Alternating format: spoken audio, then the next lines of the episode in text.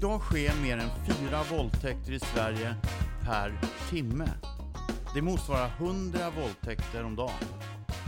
Men bara cirka en femtedel av dessa anmäls. I den här podden kommer jag, Tom von Sivers och Magnus Lindgren som är generalsekreterare för Tryggare Sverige att möta Emma Blomdahl. Hon blev våldtagen, anmälde händelsen, men utredningen lades ner. Dessutom nekades hon ersättning från sitt försäkringsbolag. Här är hennes berättelse. Jag var ute tillsammans med mina kompisar för att fira min födelsedag. Eh, och, När var det här? Eh, det var 2013 i juni. Okej. Okay. Och efter en förfest hemma hos mig så åkte vi vidare in mot stan här i Stockholm.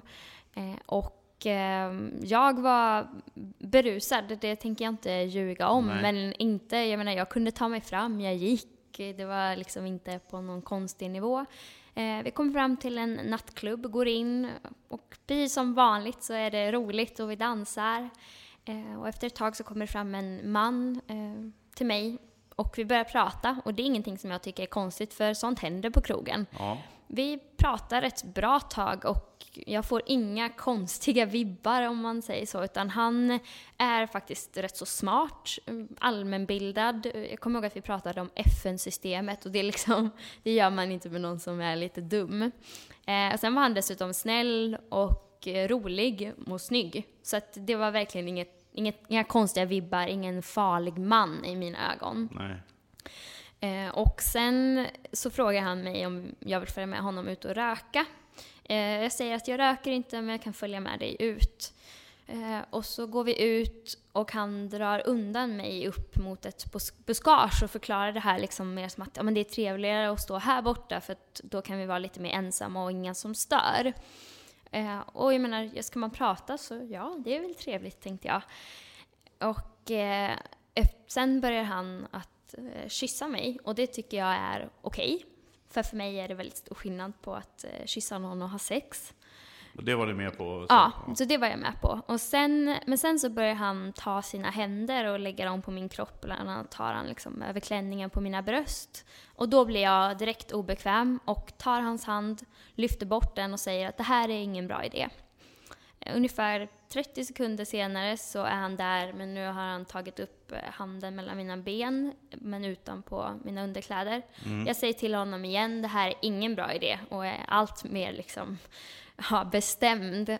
Mm. Eh, och sen en gång till gör han det här, men den här gången så har han eh, tagit sina fingrar eh, in i mitt underliv. Mm. Och när jag säger till honom den gången så säger han, men jag känner att du vill. Mm. Och så tittar han på mig med en blick som absolut inte längre är den här trevliga, smarta och snälla personen som jag träffat bara några sekunder innan. Utan jag brukar säga att det är ungefär som att det kom något mörkt över honom och han blev elak. Men du kunde inte gå därifrån i det läget eller? Eh, när han sa det här, men jag känner att du vill, då var det som att allt, hela världen stannade och jag frös till is. Du blev rädd? Jag blev jätterädd för att det var som att, okej, okay, jag har förklarat för honom tre gånger att jag inte vill det här, att det här inte är en bra idé. Men ändå så möter han det med ett motargument. Mm. Så vad skulle jag då kunna göra annorlunda? Eh, och det enda jag kunde tänka det var så här, okej, okay, gör jag någonting mer, då kommer han slå mig. Mm. För att han vill ju tydligen det här så pass mycket att det är värt att käfta emot. Då är det nog även värt att slåss emot om jag skulle försöka göra någonting annat. Um, så jag blev liksom, det var som att själen liksom lämnade min kropp för att jag har liksom i princip inga känslor till det som hände sen. Jag minns att han vände mig om och trycker ner mig liksom från midjan och ryggen. Eh, och sen att han, vad vi kan kalla det, gör det han ska. Men jag har liksom inga känslor kopplat till det här. Jag kan inte säga att det gjorde ont eller hur länge det höll på. Men du gör jag känner ingenting. Jag gör inget motstånd överhuvudtaget. Jag står bara och önskar att det ska ta slut. Mm. Och samtidigt så skriver jag också ett sms till en av mina kompisar där jag skriver hjälp. Alltså under tiden? Under tiden. Mm. Okej. Okay. Oh. Så att eh, våldtäkten fullbordas utomhus på, mm. utanför en, en krog i stan mm. här i Stockholm helt ja. Okej. Okay. Och eh, vad, vad hände sen då eh, efteråt? Eh, du går- in till dina kompisar eller ja, berätta lite hur du kom till, eh, ja, fram till att anmäla helt enkelt. Ehm, jo, han är klar och går därifrån och jag går in på krogen igen för att leta efter mina kompisar. Eh, och när de ser mig så frågar de vad som hänt för de ser att någonting är fel. Och det enda jag kan säga är att jag tror att jag har haft sex fastän att jag inte vill. Det liksom finns inte i mitt ordförråd att säga att jag har blivit våldtagen för att det var inte den här bilden jag hade av vad en våldtäkt var. Eh, och efter ett tag så pratar vi och då säger en av mina kompisar, ja fast det här låter ju ungefär som en våldtäkt. Och i den sekunden så tror jag att någonting väcks inom mig att men det här kanske var fel. Men jag släpper den tanken rätt så snabbt och säger att jag vill bara gå hem, jag vill bara hem och sova. Så vi går ut därifrån eh, och precis då så går det förbi en polis. Ehm, Som ni kontaktar då? Ja, när jag, eh, när jag såg honom så vände jag mig mot min kompis och så säger jag så här, tror du att det är värt att prata med den här polisen? Eh, Kan det som hände ändå vara fel? Och då säger hon absolut, det ska vi göra. Så vi går fram till den här polisen och berättar vad som har hänt. Och, Alltså eh, jag blir, min, jag blir våldtagen, min kompis blivit... jag, jag sa inte så, jag sa att jag har träffat en man som, trots att jag sa nej, eh, hade sex med mig här uppe i ett buskage. Eh, jag kunde liksom inte säga V-ordet, om man, om man kallar det så. Varför då? Var det skämmigt eller var- varför? Eh, Alltså, jag tror att för det första så var det absolut inte den bilden jag hade av vad våldtäkt var. För att jag tänkte att våldtäkt dels kräver våld, fysiskt våld. Och det menade jag på att han inte hade utsatt mig för. okej. Men också att en våldtäktsman i min bild ska inte den ska, han ska inte vara snygg, han ska inte vara trevlig, han ska definitivt inte vara smart. Utan rätt så äcklig och skrämmande. Och Okej. han var inte det. Så hur kunde det då vara en våldtäkt? Nej. Och, och för att gå händelserna lite i förväg här. Ni anmälde, eh, du anmälde den här händelsen och ni fick eh, ut, en slags utredning startade med, i och med att ni fick åka ner och, på förhör då, eller? Mm. Precis, alltså när polisen tillkallar en speciell grupp eh, inom Stockholmspolisen som jobbar med eh, sexualbrott. Och de kör mig direkt till akutmottagningen för våldtagna kvinnor på Södersjukhuset. Och där får man genomgå eh, liksom, de här fysiska testerna där man tar DNA eh, och sperma och så vidare. Men där fick jag även ja, alltså jag tror inte att de kallar det ett förhör, de kallar det att de tar upp en anmälan, men det var rätt så genomgående där jag får svara på en hel del frågor om vad jag har gjort kvällen. Till utredarna Innan- från polisen? Eller? Ja, precis, de här poliserna som kom. Ehm, så ja, en rad frågor och min bästa kompis var ju som sagt med på sjukhuset och när de ställer frågan om hur, eh, hur han tvingade mig, om man säger så, då förklarar jag att ja, men han, han tryckte mig på vänsteraxeln eh, med kraft och tar sedan mig om båda axlarna, vänder mig om, tar båda handflatorna på ryggen och Ganska håller mig i precis. höften och trycker ner mig. Jag är väldigt så specifikt Ja. och bildligt. Eh, de menade på att det inte räckte och frågade då om jag och min kompis inte kan spela upp det här Inför dem då? inför dem. Och ber mig då att vara honom och min kompis att vara mig. Eh, och jag var ju då såklart i extremt chock men också fortsatt alkoholpåverkad kvällen innan. Men man, man ifrågasätter inte en polis som Nej. säger det här, för det enda man vill göra det är att göra det bästa man kan för att utredningen ska bli så bra som möjligt. Så du får ju utföra det här eh, mot, din- på din Ja, kompis? så jag får i princip eh, våldta henne så som han våldtar mig. Hur kändes det? Eh, jag har inte tänkt på det. Jag tänkte inte på det då som någonting konstigt. Men i efterhand, när vi två har suttit och pratat, jag och min kompis, så har väl vi kommit fram till att men det här är ju helt sjukt. Hur kunde de tvinga oss att göra det? Och men min kompis har ju det här satt enorma spår och hon mådde ju fruktansvärt dåligt för att hon fick ju på en helt annan nivå verkligen förstå vad jag hade utsatts för. Eh, skillnaden var att jag fick terapeutisk hjälp eh, väldigt snabbt efteråt. Hon har inte fått prata med någon. Så hon blev också illa berörd Ja, det extremt illa berörd. Ja, Okej, jag tänkte spela in dig Magnus här lite nu. Eh, Det här, det här att man försöker eh, få ett slags händelseförlopp och försöka kontrollera en historia och allting. Det kan ju vara behjärtansvärt och så. Men är det vanligt att det går till så här sätt? Eller, och vad har du för kommentar till just det här momentet som måste vara ganska jobbigt, tycker jag, känns som. Ja, det finns ju massvis att kommentera utifrån det som Emma har berättat här. Ehm, ska man ta just den här konkreta saken eh, så var ju det någonting som jag reagerade på väldigt starkt. Första gången Emma och jag träffades i samband med att Brottscentralen gjorde ett inslag om våldtäkter. Och då jag hörde det här och, och, och jag menar att eh, så här får det självklart inte gå till. Det är antagligen till och med fråga om tjänstefel. Det får självklart inte gå till på det Men sättet. Men varför gjorde de det? Det måste finnas något skäl till vad de försöker... Ja, det får ju de svara på. Ja. Det är ett direkt olämpligt agerande. Självklart är det så att man som polis eh, så snart som möjligt behöver veta vad var det som hände. Händelseförloppet alltså? Vad var det? Hur såg gärningspersonen ut? Vad sa han? Eh, ja, själva händelseförloppet men också gärningspersonens agerande, utseende. Och, Eh, det är ju en sak. Men självklart får det inte gå till på det sättet att man utsätter de drabbade för ett andra lidande. För det här är ju just ett andra lidande och ingenting annat. Men är det inte för att utröna huruvida det fanns ett eh, tvångs, eh, tvång inblandat här? Eller? Ja, det får ju alltså de eh, poliser som utsatte Emma för det här svara på. Men jag kan ju beskriva, alltså det enda jag kan beskriva det är ju att det är direkt olämpligt. Utifrån ett offerperspektiv får det självklart överhuvudtaget inte gå till på det här sättet. Och jag kan ju säga att jag har ju varit ansvarig för brottsofferfrågor på Rikspolisstyrelsen i fyra år. Jag har varit lärare på Polishögskolan i fem år det här går direkt mot allt det vi har lärt ut och de eh, riktlinjer, de rutiner som vi lär ut. Så att alltså det här är ett, ett, ett nytt övergrepp eh, på Emma som man har utsatt för. Så det, är det vanligt, eh, kan du uttala om det, att det går till på det här sättet? Det är en vanlig metod man har? Eh, nej, jag har aldrig hört talas om det här tidigare och jag hoppas att jag aldrig kommer höra talas om det här tidigare. Och det är ju bra att det belyses. Eh, det, det, är fruktansvärt att det har hänt.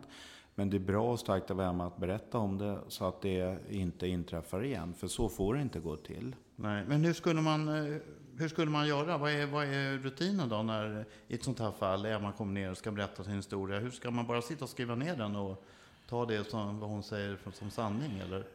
Alltså det är ju många, det är många nyanser i det här. Och, och, det är ju inte en... Alltså för det första då, om man tittar på våldtäkter, på själva våldtäktsbrotten, så tycker jag, om man börjar i den ändan, det som Emma beskriver, eh, så är det ju på det sättet att många har väldigt förutfattade meningar. Det finns väldigt många missuppfattningar, myter, rena vanföreställningar om vad våldtäkter är. Alltså det finns föreställningar om, om offren, om gärningspersonerna, om själva brottet. Och jag tycker att Emma beskriver det på ett väldigt bra sätt. För att, jag menar, i din värld Emma, så du såg dig inte som ett våldtäktsoffer, för du är en smart tjej liksom. Du, du, du, ja. Och det här var du, inte en gubbe i busken? Nej, det här var ingen gubbe i busken, utan han var snäll, rolig och snygg. Och dessutom brottet då, han använde inget våld. Så att jag menar, för en person som inte har någon erfarenhet av att jobba inom det här området som, som jag har eller som, som har tidigare erfarenheter så är det ju förstås en fullkomligt ny situation där alla de här stereotyperna ställs på ända. För att, och jag förstår ditt ställningstagande där inledningsvis, alltså, och ditt citat och jag tror att jag haft sex fast jag inte vill. För det var det, dit du kunde komma i anslutning till själva våldtäkten. För gärningspersonen ställde, stämde inte in på din bild av en våldtäktsman. Du stämde inte in på din bild av ett våldtäktsoffer. Och brottet stämde heller inte in, för han använde ju inget våld. Men de allra, allra flesta våldtäkter, ska man säga, ser ju ut precis på det här sättet. Det är ingen ful gubbe som hoppar fram i, i, i, parken när man är på väg hem. Utan de allra, allra, allra flesta våldtäkter föregås av någon form av interaktion eller till och med mellan personer som känner varandra. Och innehåller kanske, inte våld? Menar och innehåller heller inte våld alltså. Så att det är ju den första biten som jag tycker är viktig att lyfta i det som Emma säger och det som många som har utsatts för våldtäkter brukar beskriva att man känner inte igen sig i den här våldtäktssituationen, i den här offerbilden. Och därför, det blir jobbigt i sig. Mm. Så att det tycker jag är väldigt bra uttryck. Jag ska bara säga lite händelserna i förväg. Att det här fallet, eh, det här som du var med om, anmälan, det lades ner helt enkelt. Mm. Utredningen lades ner. Varför gjorde de det? Vad sa de till dig om det? Eh, ja, alltså jag kan ju inte, jag kan ju bara spekulera, jag kan inte säga mer än det som står i brevet eh, som jag fick hem. Och där stod det helt enkelt att det inte fanns, eh, att bevisning kan inte styrka brott. Mm. Och det är ju sånt man skriver när det är ord mot ord och Mm. att det inte finns något ytterligare som kan eh, stärka det hela. Sen kan jag ju tycka att det finns en rad andra faktorer som man borde eh, belysa mer och jag har även gjort ett försök att få en överklagan eh, och eh, överklagan kom tillbaka för några månader sedan och där sa man att man står fast vid det beslutet som man har fattade då. Eh, Okej. Och eh, ja, vad, du, vad kan, kan du kommentera det här? Man hade inget att gå på helt enkelt. För det fanns inget våldsinslag, förmodligen inte, eller? Eh, Ehm, alltså det, de skador som finns dokumenterade i förundersökningen är ett eh, blåmärke ungefär så stort som man tror att hans tumavtryck var på min vänstra arm där han då tryckte för att vända mig om. Men också en rodnad i underlivet och jag har faktiskt sett domar som bara har liksom haft de här inslagen och lett till en fällande dom. Men här fanns det väl antagligen andra faktorer också som gjorde att det här inte var tillräckligt. Jag kan bara liksom spekulera men överlag så, i alla fall om man kollar, pratar med personalen på Södersjukhuset och deras akutmottagning för våldtagna kvinnor så är ju de om det finns några skador överhuvudtaget på våldtäktsoffer så är det ju i princip bara rodnader i underlivet. Och det kan bara ses med mikroskop. mm. Jag vet inte, och den är, slidan är dessutom elastisk. Alltså, Och en, ett manligt könsorgan är liksom inget, det är ingen stenhård grej. Så det är väldigt konstigt det här att det finns ett behov i lagstiftningen om en dokumenterad skada när det i princip aldrig är fallet i verkligheten. Det är rätt så komiskt. Ja, Nej, kopplat till den delen, för att komma tillbaka till din tidigare fråga då Tom, så, så är det ju faktiskt väldigt ovanligt att eh, personer som har utsatts för våldtäkter uppvisar fysiska skador. Eh, det är det ena i bevishänseende. Det är alltså ovanligt att det finns, finns direkta fysiska skador. Det andra, det är ju det eh, när det gäller reaktionerna då för att försöka undkomma en våldtäkt. Och eh, i ditt fall Emma så beskriver du då, att du reagerade med passivitet, att du frös till is. Och det är också oerhört vanligt. Men det finns forskning då där man har tittat på hur olika strategier som personer som har hållit på så att säga och blivit våldtagna, eh, vilka strategier de har tillämpat och vilka effekter det har haft på, på, på den här våldtäkten. Och där finns det ju också väldigt förutfattade meningar om att man ska reagera på ett visst sätt. Liksom reaktionerna sa till Ö att man ska sparka, slita, skrika. Eh, och det finns de som gör det. Men det har visat sig inte leda till att den här våldtäkten avbryts i större utsträckning än om den drabbade offret då reagerar helt passivt. Så vi kan alltså se utifrån beteendevetenskapligt perspektiv att eh, personer som attackeras reagerar olika. Vissa skriker, bits, rivs, slåss, sparkas. Andra reagerar med passivitet. Och det är vanligare med passivitet? Är det det du säger? Ja, det är i vart fall minst lika vanligt att reagera på det sättet som Emma beskriver att hon har gjort. Just det här rädslan, passiviteten, man frös till is, man gör ingenting för att försöka undkomma det inträffade. Och det har i sig ingen inverkan på, har visat sig ha någon inverkan på om, om våldtäkten fullbordas eller inte. Så att alltså, det ena vi kan se är att offer tillämpar olika strategier i syfte att undkomma det hela. Och det andra vi kan se det är att strategierna, ingen av strategierna är mer funktionell än den andra.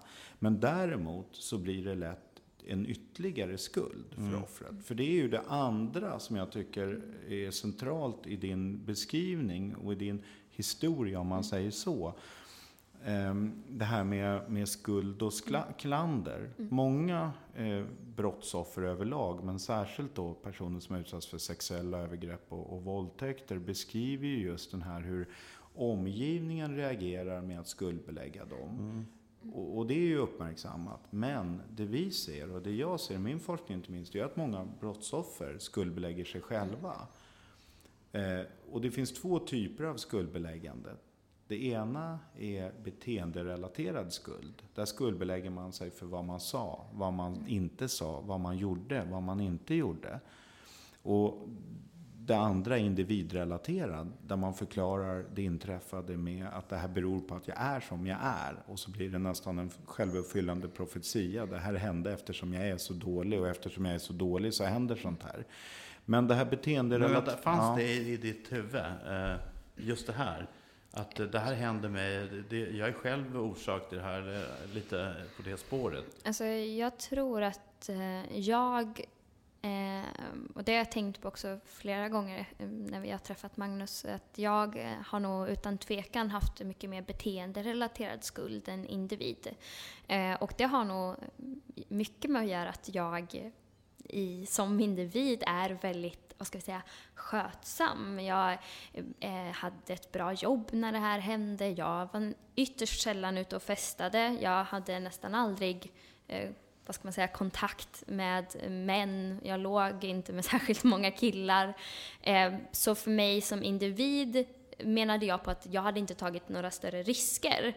Eh, samtidigt har jag mött sen i efterhand en hel rad tjejer som har tyckt om att vara ute och festa och har tyckt om att ha sex. Eh, och de har ju då sett sitt beteende som en anledning, vilket är helt sjukt, vilket man inte ska. Men för mig var det mycket mer... De har mer... sett sitt beteende som en orsak? Ja, precis. Till... Den här individbaserade ja. skulden då. Eh, Medan jag har nog varit mycket mer inriktad på mitt, alltså det här beteendet. Ja, men till exempel har jag ju ifrågasatt tusentals gånger varför slog jag inte? Varför ropade jag inte? Och varför var jag så naiv att jag gick upp med honom i det här buskaget? Det är, och liksom själva allting som jag gjorde då. Inte så mycket hur jag är som person, utan mycket mer varför jag inte I gjorde. Händelsen, ja, i händelsen liksom. Okay. Eh, där jag också såklart har ifrågasatt, ja, men det kanske vore bättre utredningsmässigt om jag hade slagit honom, för då kanske han hade slagit mig mer och då hade det funnits mer fysiska bevis, vilket är helt sjukt att jag ska behöva tänka så. Mm. Ja, men det här är ju en jättevanlig reaktion, just att man skuldbelägger sig själv. Och det är ju oerhört viktigt att polisen och rättsväsendet är medveten för det första att det är en vanlig reaktion, men för det andra varför det är en vanlig reaktion. För att här handlar det ju om överlevnad. Mm. Att det handlar om att vi alla lever en illusion i många stycken ju. Vi har en bild, vi lever en illusion om en god och en trygg och förutsägbar värld. Men om det, det som... inte är en man från busken som hoppar fram så Nej, men oavsett ja. vad så lever vi alla i en illusion om en god och trygg och förutsägbar värld. Och, och, det är ju normalt, det är naturligt. Vi kan inte gå runt och vara rädda för det som kan hända oss och våra nära och kära när vi skiljs härifrån så att säga. Eh, men det som händer då när man utsätts för det här bostadsinbrottet eller misshandeln eller för den delen den här våldtäkten.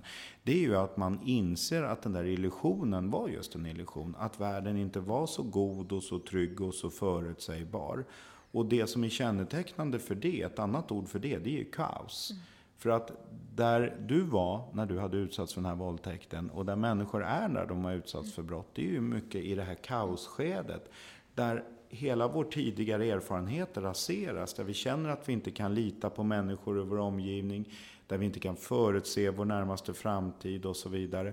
Och all strävan i den stunden, i situationen, det är att gå från kaos till kosmos, alltså från oordning till ordning. Och eh, det finns två viktiga strategier, vanliga strategier där. Det ena är att försöka skaffa sig information, för information ger en känsla av kontroll. Och det andra, det är just att man skuldbelägger sig själv. För att gärningspersonen är många gånger okänd. I ditt fall, och när det gäller våldtäkter, så kanske personen är känd, men personens beteende är ändå okontrollerbart.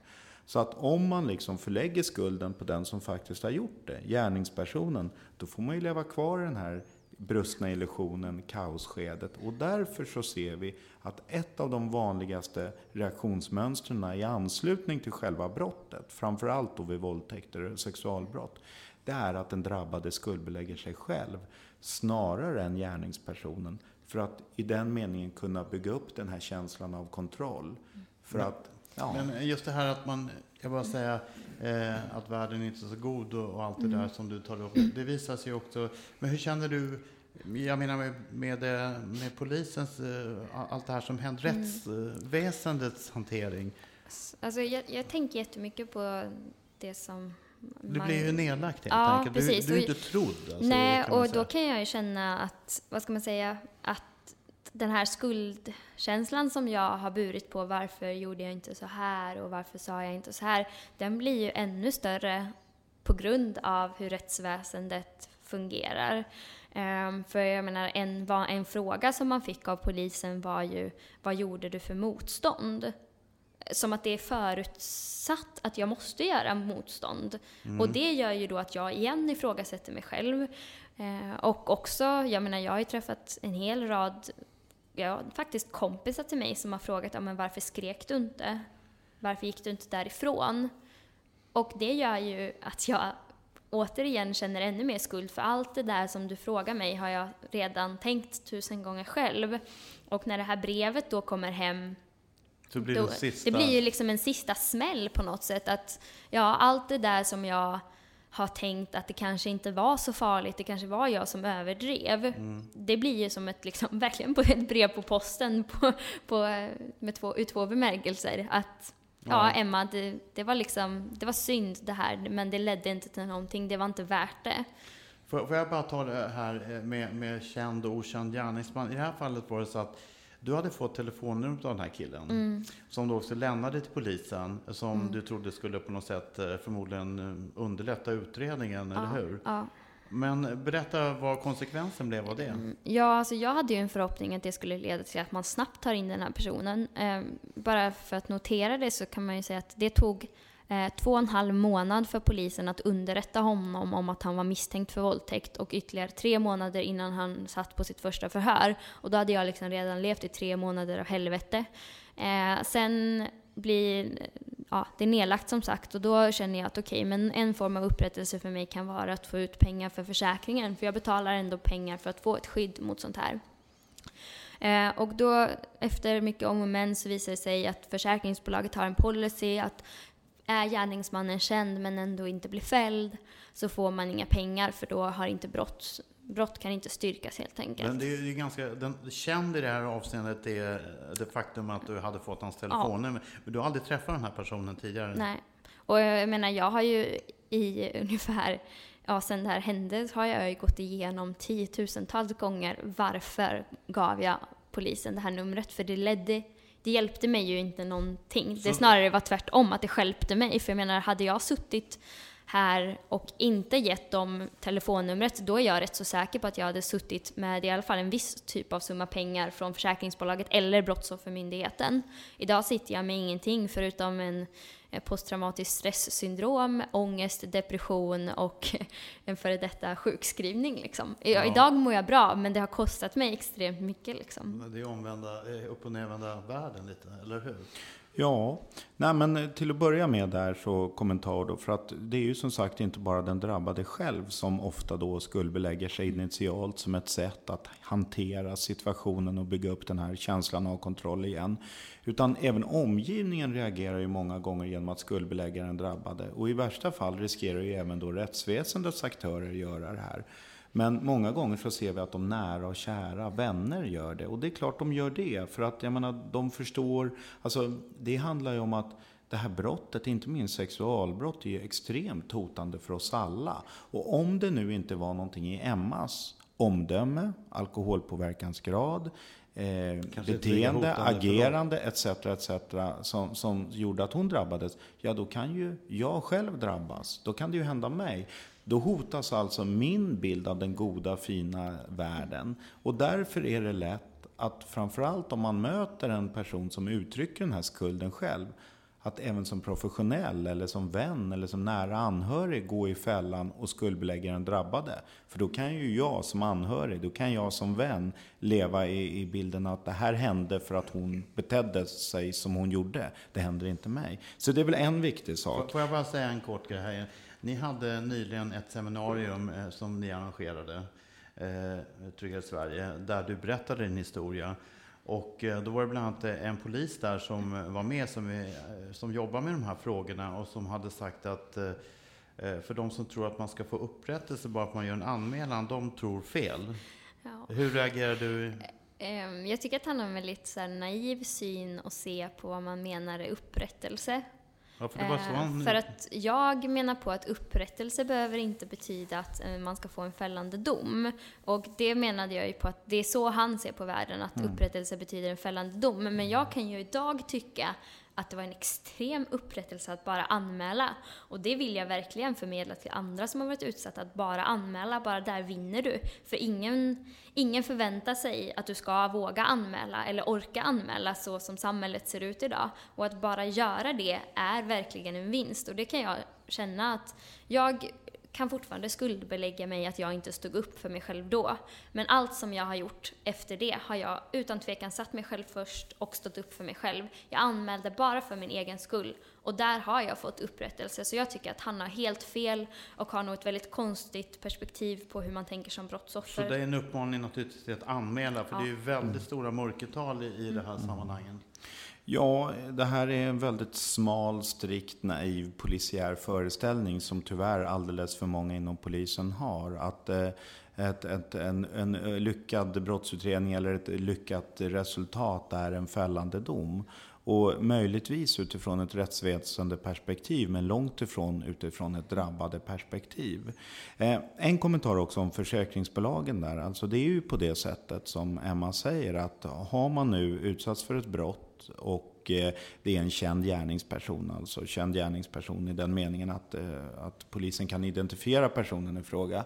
Eh, men att utredningen sen läggs ner med motiveringen att brott inte kan styrkas, ja då kan ju per definition försäkringsbolagen inte betala ut några pengar för man vet inte om det har begåtts ett brott eller inte. Däremot är det ju så att det finns försäkringsbolag, till exempel Förenade Liv, som har en försäkring som gör att man ändå kan få terapi. Liksom. Man kan inte få ersättning, men man kan få eh, gå och träffa en psykolog ett antal gånger. Och det, det, kan ju vara ett värde. Så, så det är väl det andra. Men om man återgår då till polisen och till din tidigare fråga också Tom, tänker jag. Alltså, ja, det är ju på det här sättet att polisen måste ställa tuffa frågor måste ställa kritiska frågor kan inte utgå från att den eh, beskrivning man får till alla delar är med sanningen överensstämmande. Så att det är ju inte på det sättet att polisen inte ska eh, ställa svåra och tuffa och raka frågor. Det ska man absolut göra. Eller ta nykterhetsprov. Eh, ja, alltså det är viktigt att man, att man för den drabbades del också gör det. Men, men, men det handlar ju inte om att det får gå till på det sättet som det gick till i, det, i ditt fall. Att du och ni tvingades spela upp det här. Det är helt absurt. Och man kan ju också då i det sammanhanget konstatera att, att eh, polisen själva har mm, under de senaste tio åren gjort regelbundna granskningar, inspektioner, inventeringar av hur man hanterar våldtäktsärenden. Och man har varit väldigt kritisk i rapporter som kom 2002, 2005, 2007 och 2014. Det är egentligen samma saker. Och i den senaste rapporten som Rikspolisstyrelsen kom med här 2014, då sammanfattar man lite av de brister man ser när det gäller utredningarna. Och många av de bristerna, det har du i praktiken fått uppleva. Mm. För det handlar till exempel då om att man inte gör de här initiala åtgärderna som kan göras. De görs inte av typ. olika skäl. Ja, det handlar till exempel om att säkra brottsplatsen. Det handlar om att göra husrannsakan. Det handlar om att inhämta rättsintyg. Och inte minst viktigt att säkerställa att den drabbade får ett målsägande beträde. Och hålla förhör med den som eh... Ja, och, och, snabba förhör med både målsäganden, med vittnen och självklart med misstänkta. Det tog ju tre månader här mm. Så att jag menar, att, att de brister som finns inom det här området har varit kända i många år. Problemet är att man inte förmår att gå från ord till handling. Så det innebär att jag kommer sitta här om fem år, tio år igen, 15 år, 20 år igen och riskera att jag träffar nya ämmor som har utsatts för våldtäkter på liknande sätt som du beskriver och i värsta, värsta fall blir bemötta på samma sätt. För det handlar också om problem med bemötande. Men den, ja. det här är ett underbetyg till polisen. Alltså det måste man ju tolka det som, som du lägger fram det nu. Man, man kan säga så här att det är ju, i den här typen av ärenden är det åklagaren som är förundersökningsledare som ska alltså ge direktiv till polisen. Men här brister såväl polis som åklagare och det här är då kända problem sedan många år skulle jag vilja säga. Men det händer ingenting, eller i vart fall mycket lite. Det har varit oerhört svårt från rättsväsendet att gå från ord till handling. För att vi ser att lagen om målsägandebiträde till exempel, den kom redan 1988. Och nu då i år, 2015, så ser vi att det fortfarande är problem med den här lagstiftningen i den meningen att de som har rätt till målsägandebiträde inte alltid får den informationen. Och att man får det här målsägandebiträdet alldeles för sent, precis innan en huvudförhandling, när lagstiftarens intention var att man skulle ha med det från början. Men du, du hade ett målsägarbiträde? Eller fick det? Jag fick ett målsägarbiträde ungefär två veckor, två och en halv vecka efter, det hade, efter de hade tagit upp anmälan. Och då var ju det för att jag fixade det själv. Men förändrade det någonting för dig? Eller? Ehm, ja, alltså det var ju en trygghet för att sen när vi då kom till eh, Lite sent, vad ska man säga, det andra förhöret så hade jag ju med mig någon som kunde dels ställa eh, frågor men också stötta mig.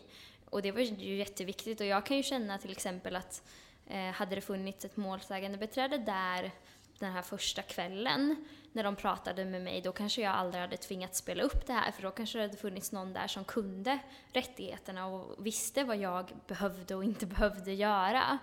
Eh, och jag menar, det faktum att det på grund av att jag tog tag i det själv ändå tog två till två och en halv vecka.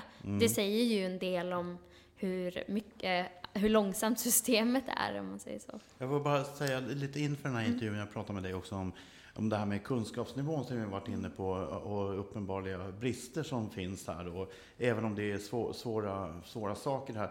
Då nämnde du lite om, om, vad, dom, vad du tyckte om kunskapsnivån inom domstolsväsendet. Och dom, kan du utveckla det lite? Ehm, ja, eh, det är svårt att veta vart jag ska börja men eh, alltså, överlag så tycker jag att när det gäller sexualbrott i Sverige och domstolarna så finns det väldigt lite kunskap. Dels om hur man som offer reagerar och vad det kan få för konsekvenser i ens handlande.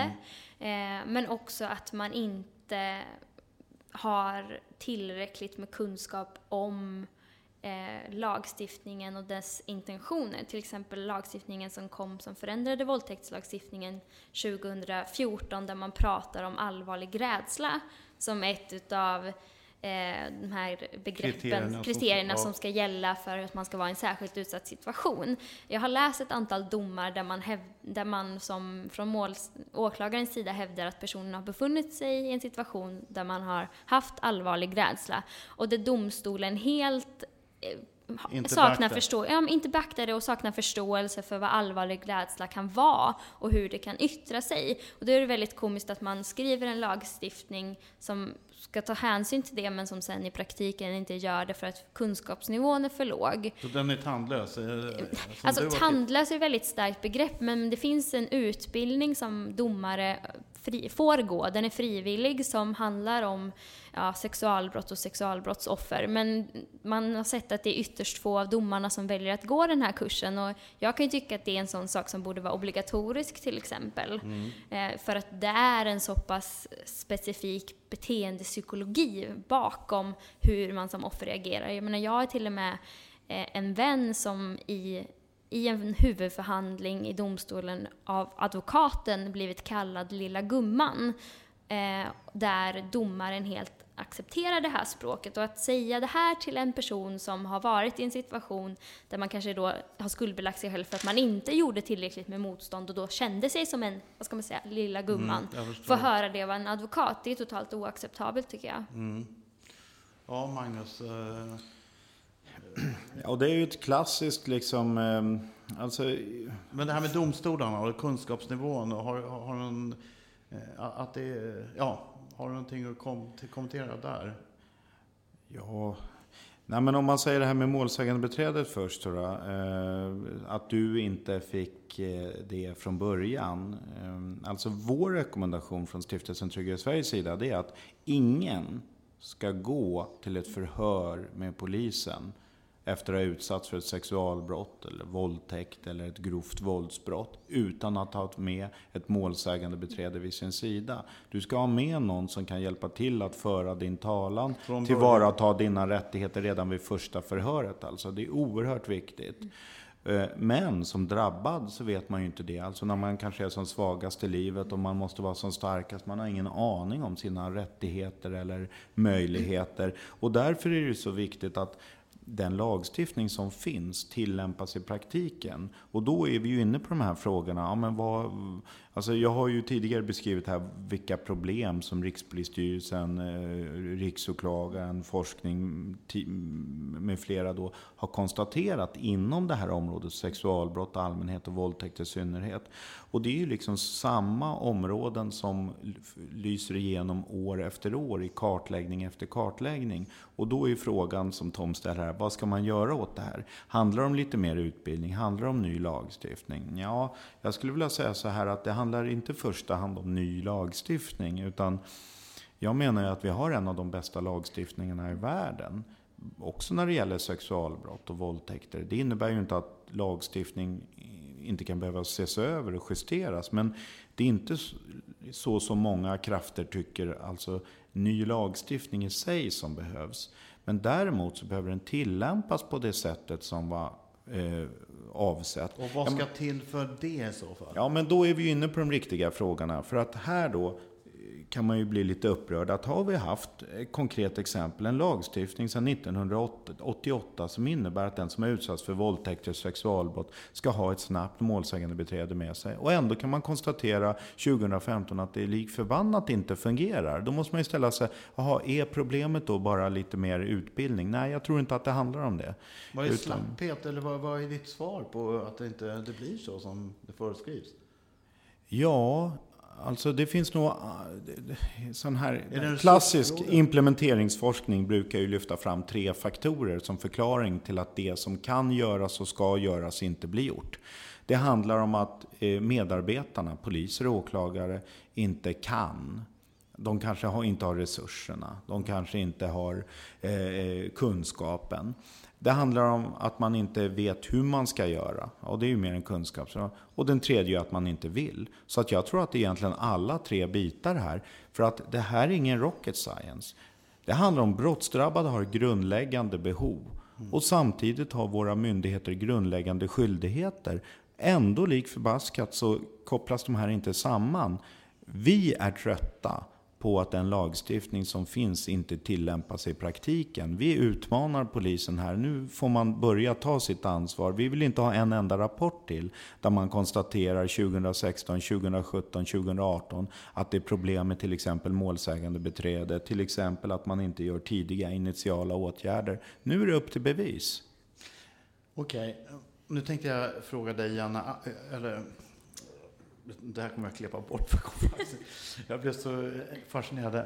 Men vad hände nu? Eh, vad blev resultatet av allt det här? Du skapade helt enkelt en, eh, en organisation, eller berätta lite, vad, vad, ehm, en förening? Ja, precis. Um, det som jag, jag pratade ju väldigt mycket i början, och Magnus tog ju också upp det, alla de här stereotypa föreställningarna om, som jag hade. Och jag mötte ju dem Eh, Eh, otroligt mycket hos mina vänner, bekanta, men även då eh, inom rättsväsendet. Och jag blev så eh, irriterad på att de fanns och jag märkte också hur de påverkade andra för jag började gå i en terapigrupp med andra våldtagna eh, kvinnor där alla satt på samma stereotypa bild och hade upplevt samma problem på grund av stereotyperna. Och då beslutade jag mig för att ja, men vi måste sprida kunskap som dödar de här stereotyperna. Vi måste berätta hur det faktiskt är, för att folk fattar ju inte.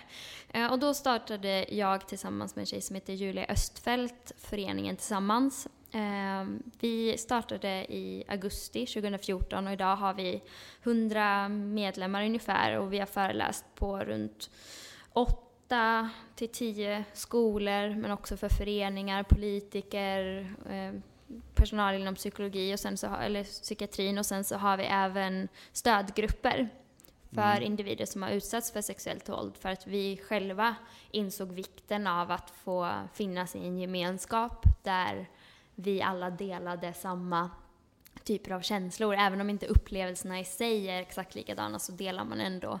Men Eh, vad, är- vad är målet? Vad har ni för liksom, appell? Vad, Ja, men målet är att vi inte ska behöva finnas, tänker jag.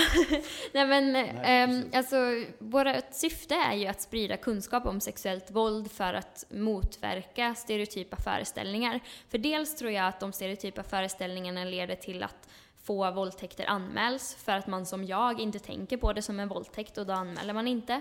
Men jag tror också att de stereotypa föreställningarna om vem som är gärningsman leder till att folk som faktiskt begår våldtäkter inte förstår att det är en våldtäkt. Och jag menar inte att det ska liksom ursäkta deras beteende, men om jag står och säger i en skola att det faktiskt kan vara en våldtäkt om man har sex med någon som är så däckad att personen inte kan prata, då kanske man inte gör det där helgen efter på festen. Nej. Så jag tror även att det kan ha en förebyggande effekt på det sättet. Till både, båda sidor så ja, att säga? precis. Jag förstår. Men är det mer än bara upplysning? Har ni några, några konkreta krav, eh, som man, politiska krav, någonting som man borde förändra eller krav på utbildning av domare? Jag vet inte. Ja, alltså, vi jobbar väl liksom inte direkt på det sättet, men när vi till exempel har skrivit eh, till politiker och pratat med politiker så är ett krav som vi ställer är att det ska finnas speciella mottagningar som akutmottagningar för våldtagna kvinnor i varenda län.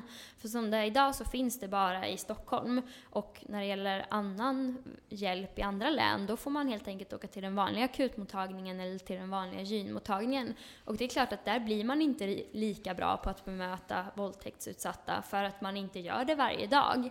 Eh, Så det är ett sånt krav, men sen skulle jag vilja säga att ett annat krav är såklart utbildning, men också I skolan också? Eller? Ja, alltså vi har ju märkt, många elever som vi träffar säger att oj, det här är första gången som vi får prata om eh, värderingar, normer och så vidare kopplat till sex. Och det är så här, det för mig är otroligt skrämmande när vi står och pratar inför en gymnasieklass. Mm. Att det de har pratat om i skolan kopplat till sex, det är hur man sätter på en kondom och varför en kondom är viktig. Men det är inte viktigt att prata om att båda ska vilja. Och det är ju det som ska komma Och först. det möter ni när ni är ute Ja. och pratar? Och, men vi får också otroligt bra respons från killarna faktiskt. Och det är någonting som jag själv blev väldigt förvånad över. Ja, vad säger de? Jag är Ehm, lite nyfiken på. Många killar säger dels att vi är otroligt modiga, men också att de tycker att det är otroligt viktigt och att de tycker att det känns skönt att det lyfts upp för att de då känner att de vågar säga nej till att vilja ha sex. De behöver också normer på något Ja, sätt? Eller ja. förhållande- Och jag tror att vi lever i en värld där porren eh, går allt längre ner i åldrarna, men man får aldrig diskutera vad det är man ser i porrfilm. Man får inte diskutera om det är bra eller inte bra att bete sig sådär och sådär. Men vi brukar ju prata om sånt. Vi brukar prata om, ja, men vad tycker du är bra sex? Och bara att ställa den frågan. Inför en hel aula, Ja, så att säga. ja. och vi brukar inte begära ett svar, men vi brukar begära att de ska hem och fundera på det. Och efteråt så har vi fått en del mejl eh, från både killar och tjejer där de skriver att ja, för att ni sa att jag var tvungen att tänka på vad som är bra sex så har jag börjat ställa krav. Och det är ju helt sjukt egentligen att vi ska behöva berätta för dem att de har rätt att ställa krav när det kommer till sex. Men det, vad, vad säger killarna då? Eh, killarna tycker att det är otroligt positivt. Eh, dels för att de upplever att vi, de, vi för en diskussion som de har längtat efter. För de är några av de som oftast är mest, säga, ställer mest frågor och undrar okej, men hur ska jag tänka om jag befinner mig i en situation där vi båda är fulla? Och då brukar vi alltid säga, ja men vänta till dagen efter. Det är bättre att ha sex när båda är pigga dessutom. Men, och bara liksom de är väldigt frågvisa, för att vi märker nog att de vill inte bli en våldtäktsman. Men är det någon som tar upp den här frågan om ett nej verkligen är ett nej? Alltså från, eh, från killsidan helt enkelt? Ehm, alltså de brukar väl mer problematisera själva det här, ja men, ja men om det nu är så att hon sa ja först, Ja. vad händer sen? Om hon sen däckar, har jag, kan jag gå på då? Vad svarar du då? Eh, vi brukar alltid säga att, ja men ställ frågan igen. Att fråga igen är du säker på att du vill ha sex. Det är liksom inte en dum fråga och det borde inte ses som konstigt heller. Ehm, sen huruvida ett nej är ett nej. Jag tycker att allt annat än ett ja är alltid ett nej. Och vad är den vanligaste frågan från tjejsidan? Om du kan... Eh, tjejerna är mer, de är mer intresserade av att fråga ja, men, hur mådde du efteråt? Har du klarat av att ha sex sen? Ja, men jag menar i just i själva... Ja, du menar så. I, i Ehm, a- akten eller Eh, innan. Tjejerna brukar, de är mer frågsamma och, och undrar, ska jag gå runt och vara rädd hela tiden? För att du har i princip sagt till mig att det, våldtäkter kanske sker jämt. Och inte behöver vara en läskig man i busken. Nej. Och det vi brukar säga då, det är att jag vill absolut inte eh, sprida rädsla.